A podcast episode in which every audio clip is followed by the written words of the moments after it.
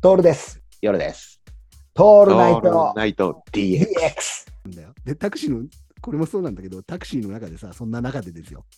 うんあの不毛な議論が続くんですが、ラジオがかかってるんですよ。うんうんうんラジオですよ。ほら、来ましたよ。ラジオっ子じゃないですか。で、ん地方行くと、地方のラジオが流れてんだよね。うんうんうん。で特に、え、最近さ、AM がさ、FM 対応してんだよ。ああ、なるほど。うだから、東京でもラ、ああんまりラジオかかってないんだけど、東京だと。うん乗ると、TBS とか、もう FM なんだよね。基本本 AM じゃないの。だから、はいあの、昔のさ、AM っぽいのって聞こえないんだよ、今。うんうん。あの、たまたまなんだけど、その地方行ったら、AM ラジオだったんだよね。ええ、当たりじゃん。そう、めっちゃ当たりで、それでうん暑い日だったんだよ。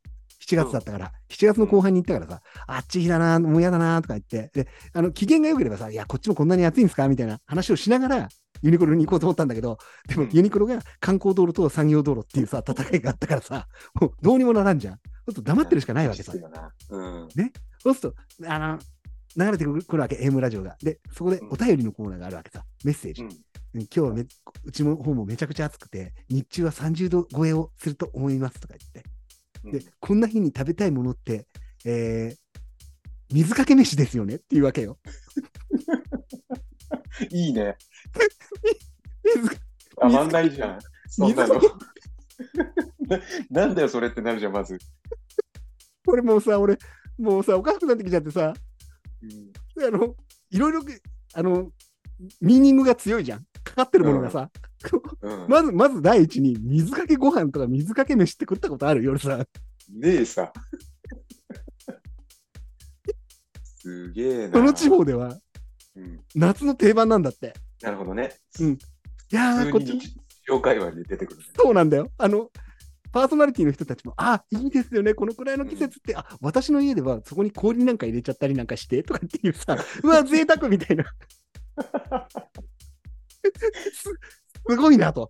こう、なんていうかさ、こいいねう、なんか演説的に言うと、いや、お前の家であの水かけて飯食ってたやつ手あげろ。はい、つって。で、俺、あの、今日死んだやつは塩かけて食ってた。